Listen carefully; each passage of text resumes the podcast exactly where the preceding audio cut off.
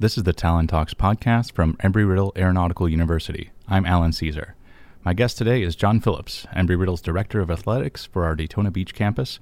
He graduated in 1990 with a degree in professional aeronautics and finished a master's in aeronautical science immediately afterward in 1992. He also played baseball for the Eagles at the time. He returned to Embry Riddle in 1997 to be our first Director of Sports Marketing and Promotions and has stayed here working in athletics ever since. JP, thanks for joining me today. Oh, it's my pleasure. Always love talking about Embry Riddle, and uh, glad to be here today. Excellent.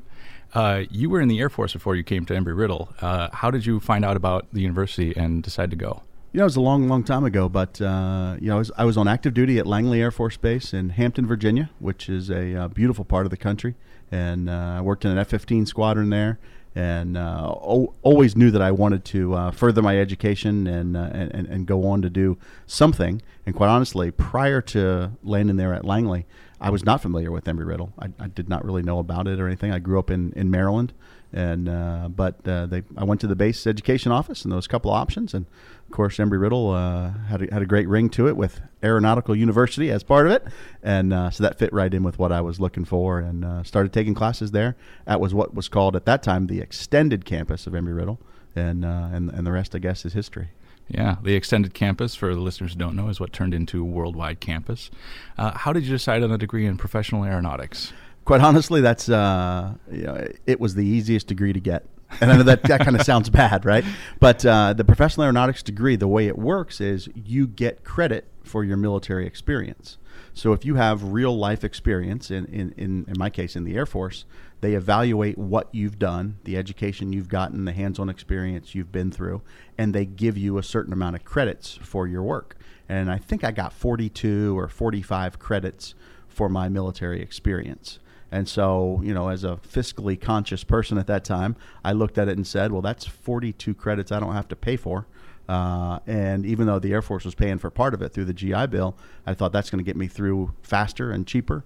And I always knew I would go to graduate school. So I kind of felt like what my undergraduate degree was in wasn't as important necessarily. And I really didn't know what I wanted to do with my life at that point. Um, so the pro aero degree was a perfect fit for me for those reasons. I got my credits. Uh, I started taking classes at night, and then just prior to getting off active duty, um, when you were on active duty at that time, the, the military paid for 90% of your tuition.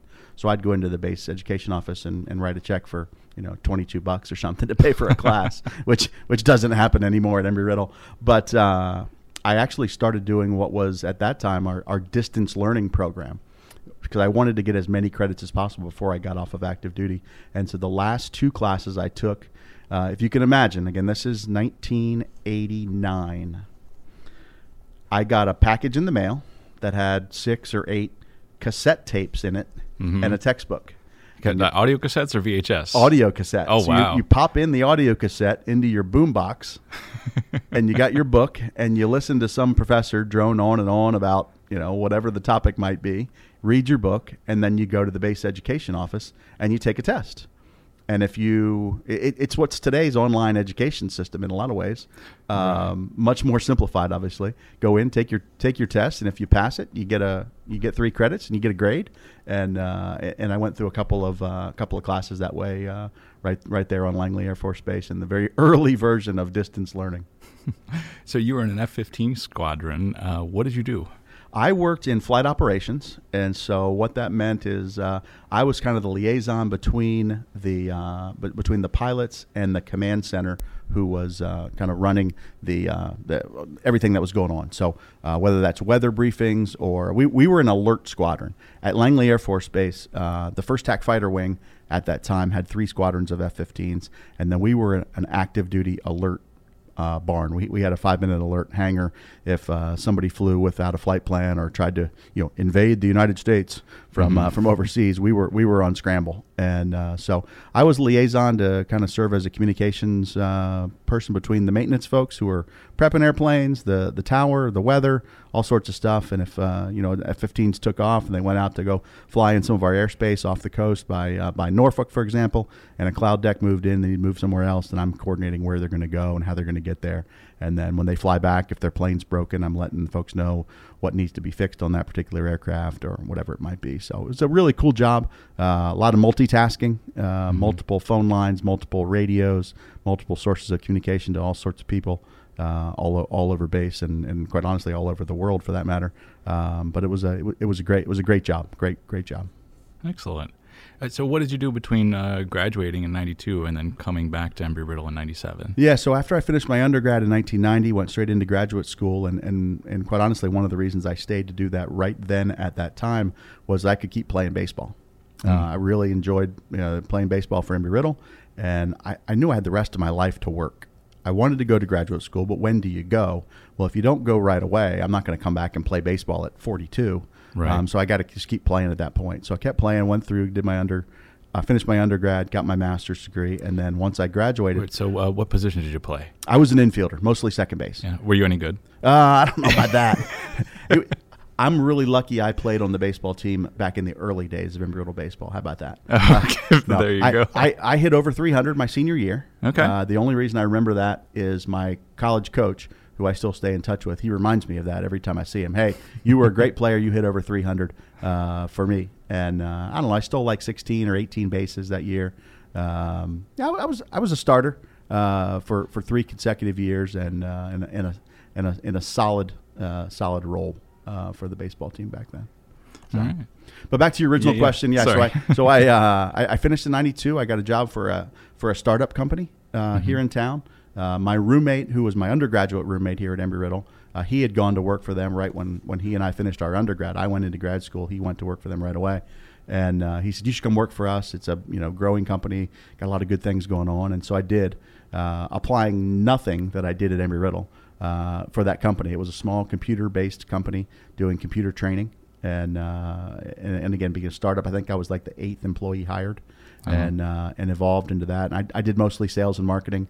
I went on the road and uh, did trade shows for the university or for the university for the company, and, uh, and and and really enjoyed it. But I was literally living out of a suitcase. Did about forty trade shows a year uh, wow. for five years, and then and then ultimately got an opportunity to come back here on campus. So, did you ever think about a, a career in baseball uh, after graduation? I, th- I thought about it a lot, but nobody ever nobody else wanted to think about it. Maybe, maybe behind the scenes in the uh, in the broadcasting booth or or somewhere else. But you know, it's funny having worked in sports now for, for going on you know 22 or 23 years, I guess, in, in the collegiate space. I never thought about working in sports as a kid. My dad worked for NASA while I was a kid. He retired from NASA after 37 years. I grew up in the space business, the, so that this whole thing made perfect sense. I played sports my whole life, all the way through high school, obviously all the way through college, but I never thought of working in sports. That wasn't that just didn't seem normal. I didn't. I, I, I love what I'm doing now, and if I had known that it was this cool back in high school, maybe I would have done it straight out of, straight out of high school at that point. But uh, never never really thought about it at that at that point. But it's evolved into um, you know what I think is, is is the greatest job in the world. I love I love supporting Embry Riddle. I love being around collegiate athletics, and I love the mix that we have of student and athlete here at Embry Riddle. You didn't know that at the time when you were coming back, though, did you? No, absolutely not. What What is it that motivated you to sort of make a little bit of a career change and come back to Embry Riddle? Yeah, and I, so I so I come back to Embry Riddle honestly, and and uh, th- this goes back to um, you know, I guess one of the reasons that I'm here today is as as an alumnus for the university. You know, what do our alumni programs do? So I was playing the role of good Embry Riddle alumnus at that time in 1997, and I came back on campus for a uh, a lunch that Coach Ritter, the basketball coach and athletic director at the time, was speaking at. And he went on and on about Embry Riddle and all the good things. And he wasn't having to sell me because I knew all the things he was saying. But he's just such a motivating person and motivating speaker. I got fired up about Embry Riddle. And I was working in marketing, traveling the world. Mm-hmm. And uh, I thought one day I'd like to not just travel 40 weekends or 40 weeks out of the year and be home. And so I made a comment to Coach Ritter at that alumni event. I said, someday when our athletic program gets big enough that you need someone to market it in the community, I would love to talk to you. Six months later, I went to work for him as the director of sports marketing and promotions. I didn't go to that lunch thinking I was looking for a job. I didn't go to that lunch thinking I was going to come back to work for Embry Riddle, but he got me so excited about what was going on here, and I had some experience that I thought, man, I could mesh these two things together and come out with something pretty nice. And it's uh, the, the the rest is history, as they say. So when you came on to work in athletics, what is it that you sort of came on to do? What was your primary goals? Yeah, so I was the director of sports marketing and promotions, the first person ever to sit in that job. Uh, so it wasn't like I was filling a position that existed. There wasn't a playbook for me to follow. Uh, it was kind of make it up as you go along. And of course, I had no experience in that career field. I had marketing experience, but not in sports marketing. So essentially, I like to call it I was in charge of money in the program and people in the seats.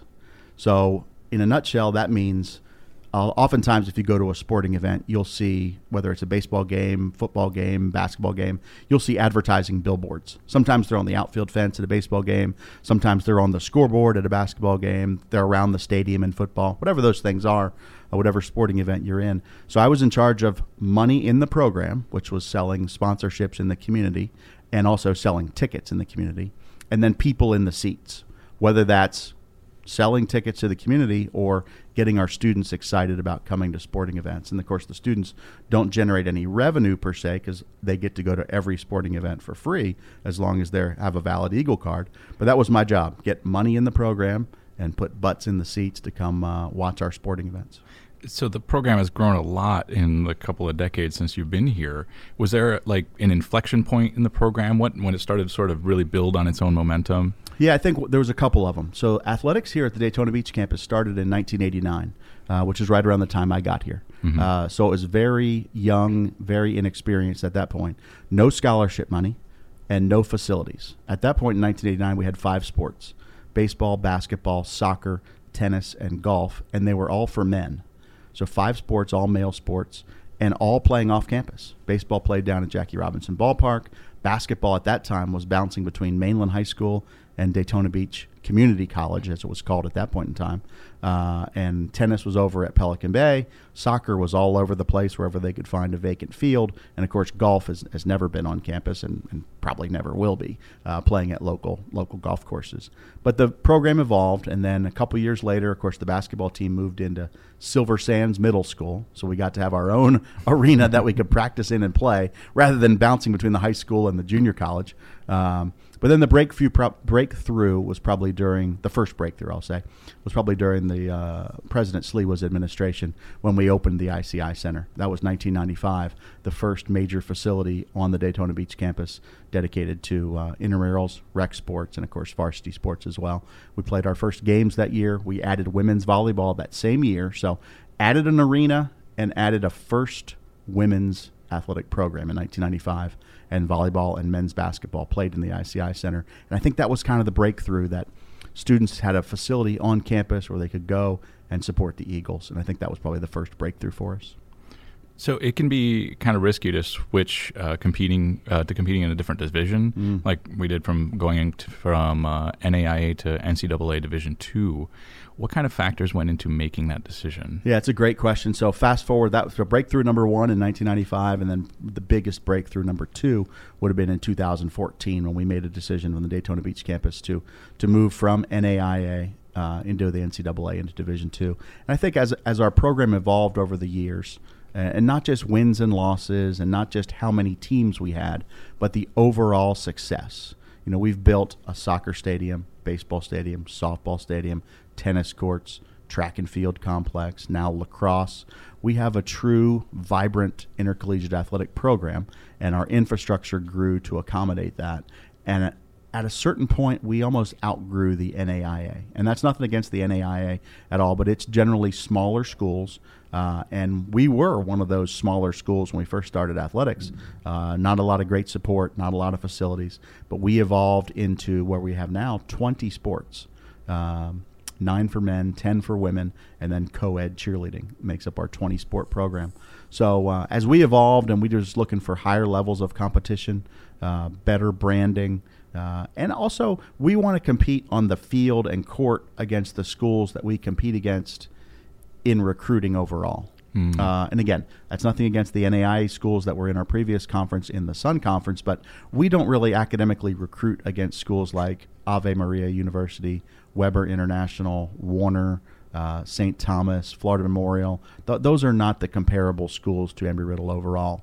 Our new conference in NCAA Division II, as part of the Sunshine State Conference, Rollins College, Florida Tech, Florida Southern College, University of Tampa, uh, much I won't say bigger because that everybody always thinks of enrollment as bigger, but but maybe better known, uh, more substantial universities uh, with with a better organization and better infrastructure uh, as as well to uh, provide a good experience for our student athletes and also the fans and boosters that go and support our teams as well. So it's been a it's been a good move for us and the right move. Well, so our student athletes consistently have a higher GPA, uh, uh, average GPA than the general student body. Mm-hmm. How do you how do you pull that off? Is that a thing that sort of happens on its own, or is it there like a support system among coaches and stuff? Yeah, there's there definitely doesn't happen on its own. So we, we have a motto that started under Coach Ritter's leadership, and it's going to continue as long as I'm here, and hopefully forever. Of the student, person, player, and that's in that order by design. The student comes first. You got to be a great student who has an interest in one of Embry Riddle's academic programs. You can't just come here and want to become a you know an elementary education major and, and teach kindergarten. We don't offer that degree here. We're not going to try to fake it and put you in a degree that doesn't make sense for you just because you want to play your sport. Find a degree that you want, that you are qualified to be in, and then uh, be a great student, just like every other student on campus, and hopefully even be better than the average student body. Then the person part that goes to our branding. You know, we want when you walk across campus wearing an Embry Riddle basketball shirt or Embry Riddle baseball, or go out in the community and represent Embry Riddle with a sweatshirt or or whatever it might be, we want you to carry yourself at a high level with great character and great integrity, so that people say, "Wow, that guy or girl, whether they're on a sports team or not on a sports team, that walked through here with an Embry Riddle shirt on was really impressive. He was nice and polite." And carried himself well or herself well, uh, and that will go back to support our university. The 130 some odd thousand alumni that have come before us have built a great brand and great reputation for Embry Riddle, and it's our job to continue it moving forward. So that's the person part, and then the player. You know, we make no shame about it. We like to win. Uh, we have no shame in trying to win championships but never at the expense of the first two, the student and the person. And then going back to the student, we do provide services for our student athletes. They, they do miss class sometimes for sporting events. Uh, if there's a game in Miami, for example, if we're playing Barry University at 7.30 on Wednesday night, uh, which is when men's basketball plays, they might have to leave class at, at noon that day to drive down to Miami to play the game that night.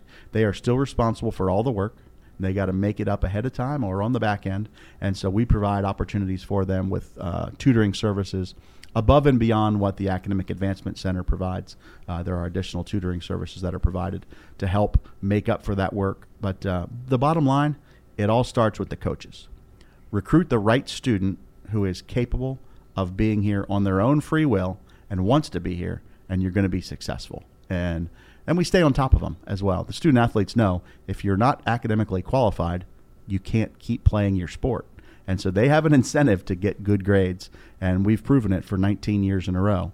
19 years in a row, student athletes have had a higher grade point average than the uh, than the regular student body. And proud to say, this past fall, student athletes had a 3.22 overall grade point average, um, and we have 430 student athletes. Um, so that's that's a good number. The campus average is it varies, but not by much because there's almost seven thousand students. Mm-hmm. It's about usually around 2.9, 2.91. So we're going to be significantly above the campus average from this this past fall. Yeah. Uh, so we have athletes from all over the world uh, competing on our teams. What, what's it like recruiting at an international level?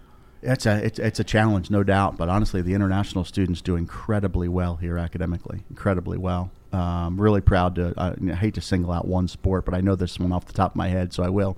Uh, Samantha Bohan, our women's soccer coach, 14 of our 22 women's soccer players this past fall got a 4.0 GPA. 14 of 22 got a perfect, straight A's in every class, uh, and they made it to the NCAA Sweet 16. Wow. They went to the national tournament and won their first game. They won their second game and then lost on a heartbreaker in the third round of the NCAA tournament. But they had phenomenal grades. And of those 14 with perfect 4.0s, I think I think 12 of them are international students. So they're uh, they're they're great students. Uh, but it's it's challenging to recruit from overseas because you can't travel all that often. Mm-hmm. You know, Sam actually just got back from a wonderful trip to Iceland and Sweden where she was doing some recruiting. But you can't go visit all of them all the time because they're you know you can't possibly afford to go to every country around the world um, to to visit and recruit. So we do a lot of recruiting through Skype.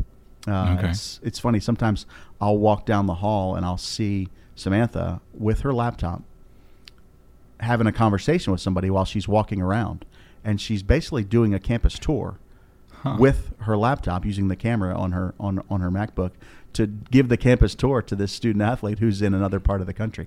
And she'll be over here on this side of campus. We're in the Mori Hosseini Student Union right now recording this. And she'll be over here showcasing this beautiful facility. She'll be out at the soccer field showcasing it. And our other coaches do the same thing. Sometimes it's FaceTime with your with your iPhone. Other times you can do it with your laptop. Uh, but whatever your resource is, you just make you make do with what you got. Uh, this is a I won't say it's an easy place to sell, but today's a pretty good day 70 degrees sunshine beautiful daytona beach florida there's a lot of incentive for people from other parts of the world to to want to come here and of course the great embry-riddle degree that folks are going to get certainly plays a big big part in that as well Right, right.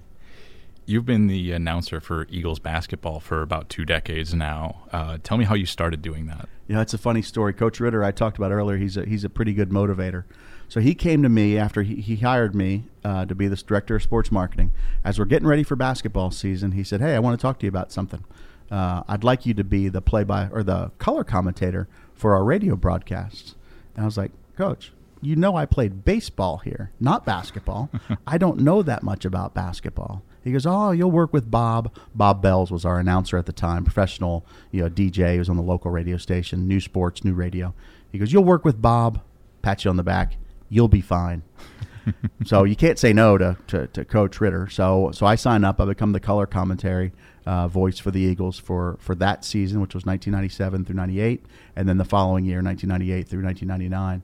Uh, at the end of the 99 season, Bob Bells decides he's going to retire, uh, move back to Atlanta, be closer to his grandkids. So I'm like, Coach, what are we going to do about the play-by-play announcer? You know, with Bob's retirement, he says, "You've been sitting next to Bob for two years. You'll be fine." so same speech, you'll be fine. So uh, so I so I, I I dig in. I start listening to some folks on radio, and I had grown up listening to radio quite a bit in sports, and I, and I was a I never knew it, but I, I, I love listening to sports on the radio as a kid. And uh, so to have that chance, I, I, I- I did my homework and tried to model myself after you know a couple people that I enjoyed listening to, and took over the play-by-play duties that year, and pretty much have done it uh, ever since. I, I haven't missed too many games, quite honestly, since 1999, home or away, for a number of years. You know, this year we're only doing the home games. We're not doing the road games any longer because of the Sunshine State Conference digital network, where you can watch games online. But uh, virtually every men's basketball game since 1997, uh, I have been at the at the microphone calling the play-by-play or the color commentary, or more often than not doing both. Because most of the time I, I, I work alone, so I am the I'm the play-by-play and the color guy uh, dur- during most of those games. But it's been an absolute blast for me, and it's it's spun off into other you know broadcasting opportunities for me. Yeah, so you've done uh, you've done announcing for the Daytona Beach uh, minor league baseball team and race coverage for the WNDB, the Rolex 24 hour, the uh, Daytona 500. Mm-hmm. Um, and so, did it? Um, it seems like you covered a little bit about how you got good at that, as sort of by listening and, and practicing. Uh, did Yeah. it come naturally to you? Yeah, I, th- I, I feel like it did. You know, I'm, I'm a I'm I'm a I'm a typical you know collegiate athlete or former collegiate athlete, as case may be. I grew up watching sports. I love sports. I, I keep up with them. Uh, some I keep up with more than others.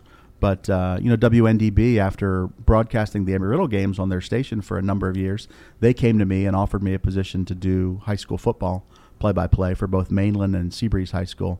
Uh, whoever was playing out at the big stadium there on LPGA Boulevard, um, Municipal Stadium uh, at the time. Now it's called Daytona Stadium because they've they've had a, a corporate change. Uh, but they, they hired me to do football broadcast coverage, and I was the play-by-play guy for a number of years, and, and enjoyed doing that, having played football all the way through high school. And then, uh, you know, probably eight eight or nine years ago, I can't remember exactly how long, they came to me and said, "Hey, we'd like to add you to our NASCAR uh, team to do the pre-race show for the Daytona 500."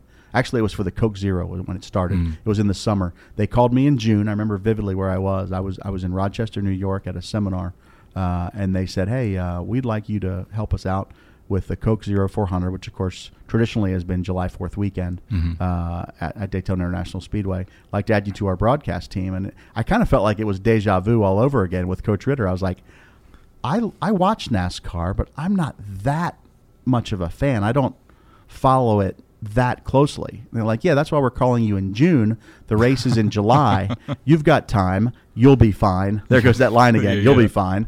And so they dig in, start doing my homework, find out, you know, who's the sponsor of Dale Jr.'s team and who's the sponsor of Tony Stewart's team and, you know, so on and so forth through the drivers so that when I'm interviewing drivers or interviewing crew chiefs or owners or whoever it might be, I, I kind of know what I'm talking about a little bit, and it's evolved. So they, they kind of gave me the tryout with the Coke Zero 400 race in the summer, and then that next spring added me to the Daytona 500 team, and uh, and then a year later added to the Rolex 24 team, which is a whole nother level of knowledge because Yeah. there's multiple different types of cars, uh, drivers from all over the world, and and, quite, and literally a 24 hour marathon of a race um, that uh, is is is a whole nother story in itself. But it's evolved into something I enjoy doing, and hopefully the product that I put out over the years has been acceptable to WNDB. I think so because they, they keep asking me back. They keep calling you. Yeah, that's a good it's- indicator. It's, Yeah. it's February in Daytona Beach, and the Daytona 500 is about two weeks away, and I'm gearing up for a couple of days out at the racetrack. So I'm, I'm I'll be back again this year. So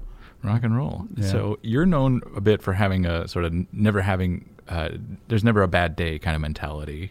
Uh, Agreed. What's your secret formula? I don't know what it is. Uh, maybe it's a lot of Mountain Dew or something. But uh, you know what? I, I I really think the most important thing is it starts with where I work and what I do. I love Embry Riddle. I love being here. I wouldn't be here 30 years later if I didn't.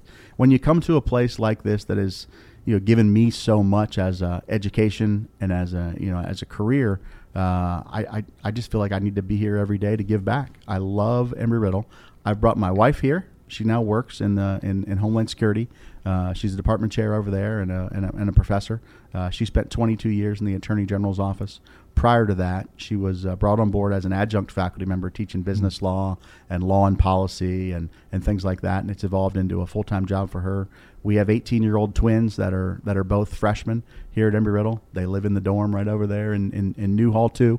Uh, and then I have a 16 year old daughter that maybe she's the only one that doesn't come to Embry Riddle every day right now. the rest of the family's here, so maybe she'll be next. But uh, you know, this place has just been a, uh, become home to me, and uh, I quite honestly, like we were joking earlier, and as we were preparing, I needed 30 credits when I came here, and I thought I would do 15 in the fall, 15 in the spring, graduate, and go back to the Washington D.C. area where I grew up, and my dad worked for NASA. I really thought that was what life was going to be, work in the Washington D.C. area again, and course here we are 30 years later, and I'm still in Daytona, and I've never left. Uh, it's an awesome place, a wonderful university. I've gotten to work for uh, Dr. Sliwa, Dr. Ebbs, Dr. Johnson, now Dr. Butler, uh, every everybody other than Jack Hunt, the original president. I've, I've been here part of their tenure. I've watched this university evolve over the years, both physically in the structure. Most of the places where I went to class, those buildings don't exist anymore. The old alphabet soup is all Right. is all gone. Uh, but I've but I've watched it evolve into a beautiful place and a wonderful place. And while the names and the people might change, it's still a uh, a place I have great passion about and love coming to work every day. yeah. What are your three very best days or experiences you've had in your career here? Oh wow, that's a good one. Um, You can thank Coach Ritter for that one. Yeah. So well, I, I, I got to start with the uh, with the national championship that we won in March of 2000 in men's basketball. Uh, so we were in Branson, Missouri when we won the national championship. If you think about it, winning a national championship in any sport at any level is an incredible accomplishment. We did that in March of 2000.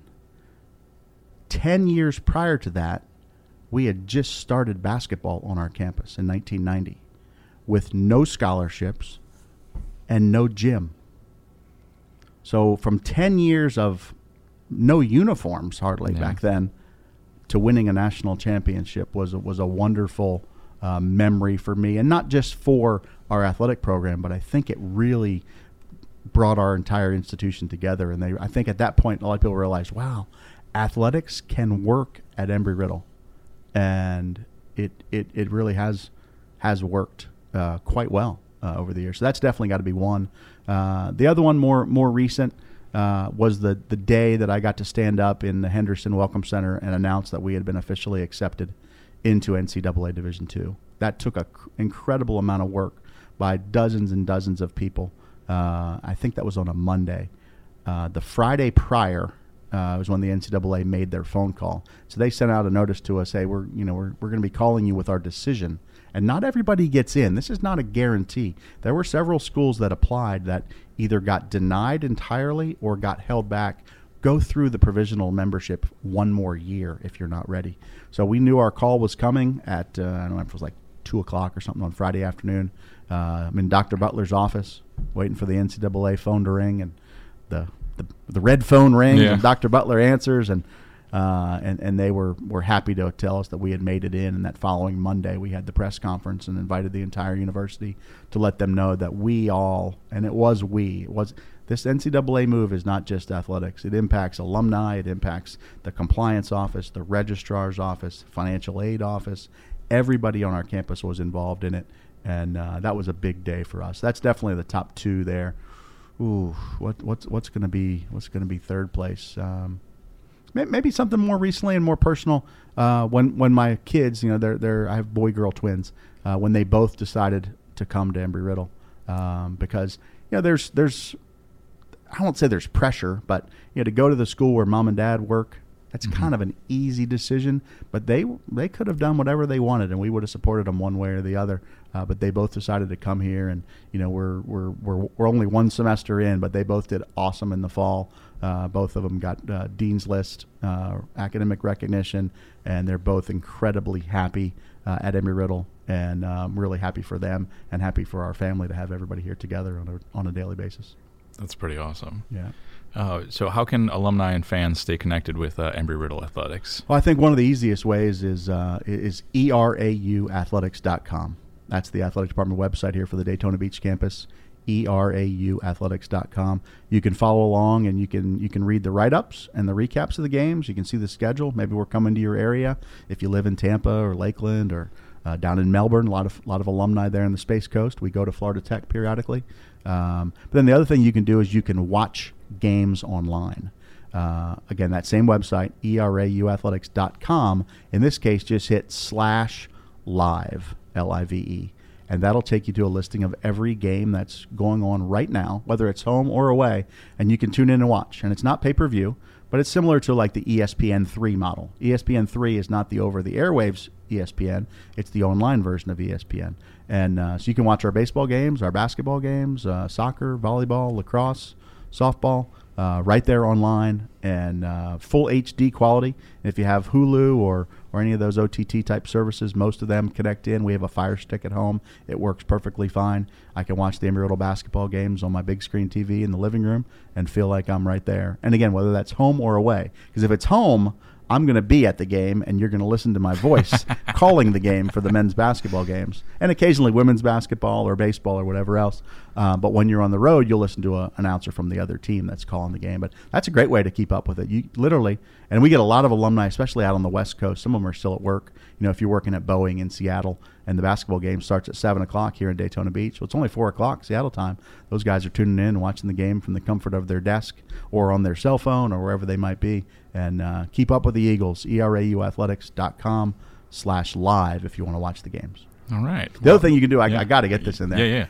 You can follow me on Twitter Uh, yeah, you know, I definitely follow you on Twi- Twitter. because I'm pretty much going to almost only tweet about Embry Riddle. Uh, I'm not going to let you know what I had for lunch or, uh, or or where I went out over the weekend. I'm not telling you that because you probably don't care. But if you want to know about Embry Riddle, and it's not just about Embry Riddle athletics, about Embry Riddle, the entire university, uh, you can follow me on Twitter at JP underscore Daytona.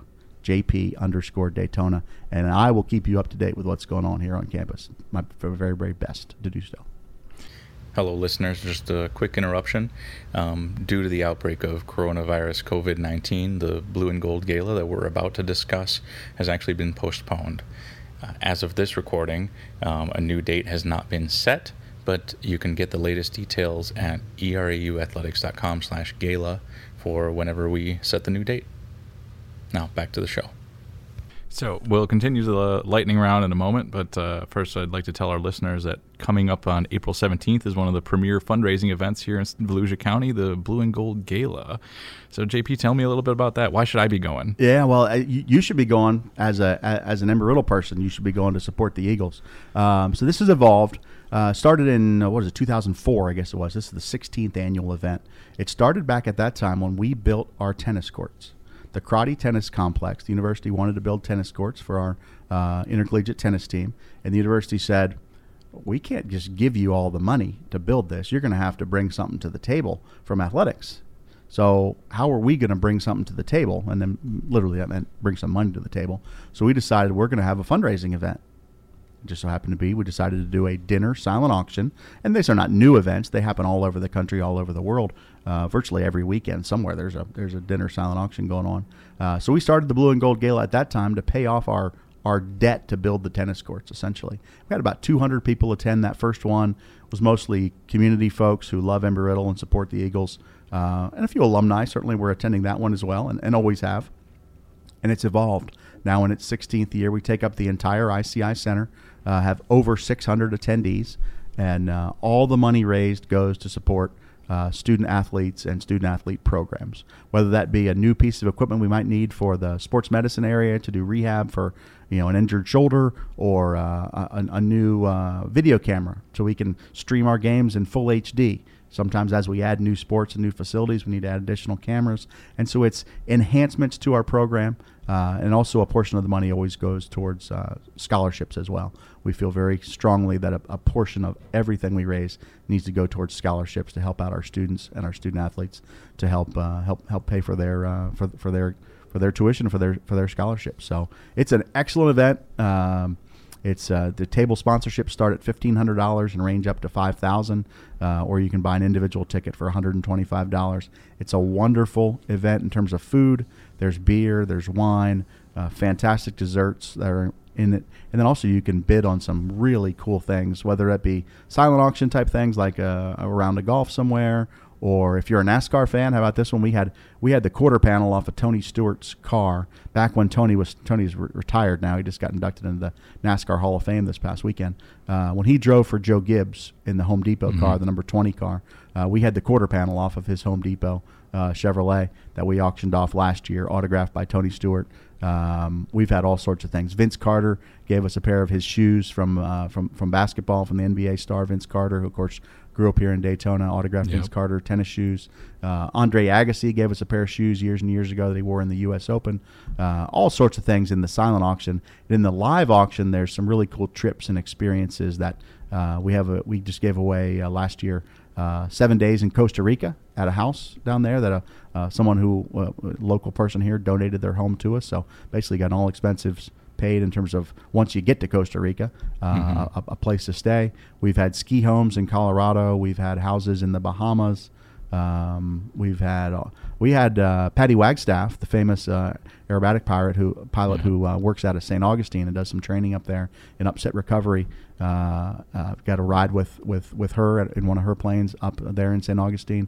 We auctioned that off last year. Some really cool things, but some memorable opportunities uh, that are that are available in that night, and uh, it's just a really fun event. About it starts at six, goes to about nine, nine thirty, and uh, annually raises anywhere between one hundred and fifty and maybe two hundred thousand dollars a year for uh, for the university. So it's a it's a it's a wonderful way to give back as an alumnus or a, a community member to come and support Embry-Riddle on Friday, April seventeenth. Yeah, and clearly has a lot of very direct benefits to the student athletes. So listeners can visit uh, erauathletics.com slash gala to reserve their seats today.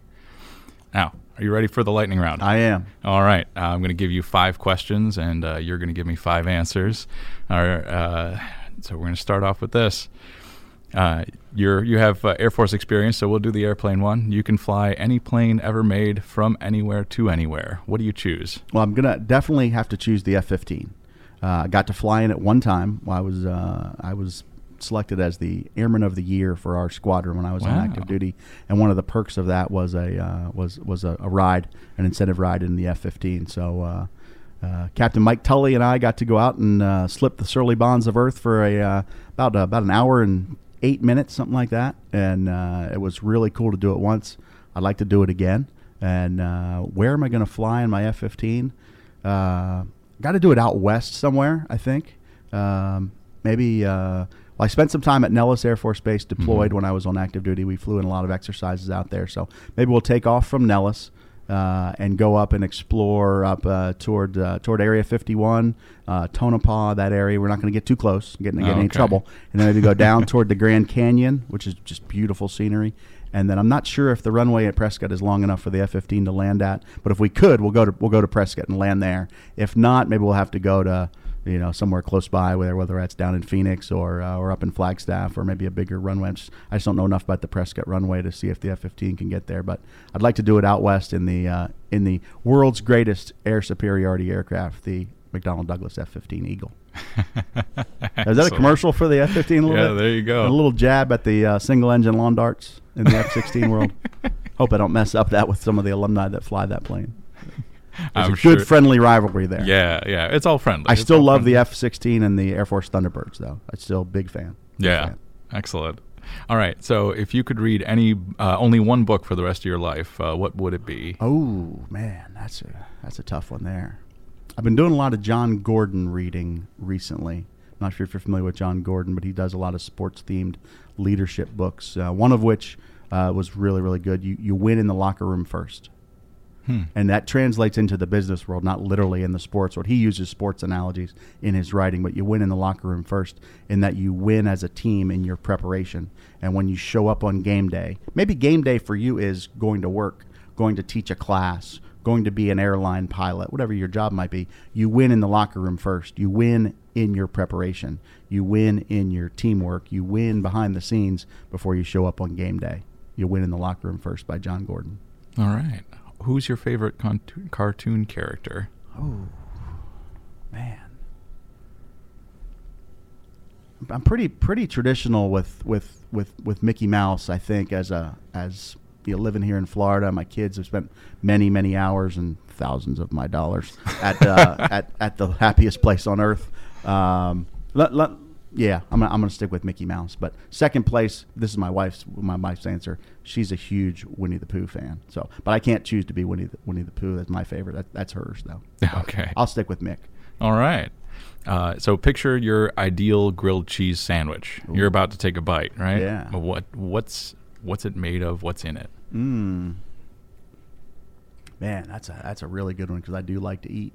uh, well, it's got to be just a lot of cheese, uh, like double double slices of cheese. Just I'm a traditional American yellow, straight out of the the, the box American cheese, but I think I got to put some bacon on there. Oh yeah. Uh, regular old white bread. I've had it on all sorts of other breads. Rye bread's fine. All uh, all the other breads are good, but I don't want to get in the way of the cheese flavor. So I can keep it just straight regular white bread with bacon, because bacon goes with everything, yeah. and bacon makes everything better. I totally get behind you on the white bread there. Yeah. It's uh, the other breads are fine. Yeah, but, they're you know, great. you don't want to distract from No, the cheese. no distractions from my cheese. and if I had a little bit of tomato soup to dip it in, there ain't nothing wrong with that. Yeah. Yeah. All right. Uh, if you could live for a week as any person in history, who would it be? Oh man, I'm gonna have to go Cal Ripken. Yeah. Junior, um, as a as a baseball player, baseball fan, someone who grew up in the state of Maryland, the iconic baseball player for all Baltimore Orioles fans was Cal Ripken Jr. Not just because he was a phenomenal baseball player, but the guy had the work ethic. You know, two thousand plus. I don't remember the number off the top of my head.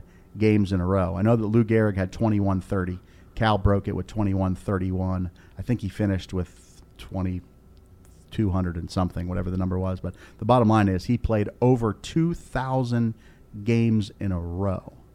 And whether you're playing baseball, football, or showing up to be just go to work, he showed up for work 2,000 days in a row. Didn't take a day off.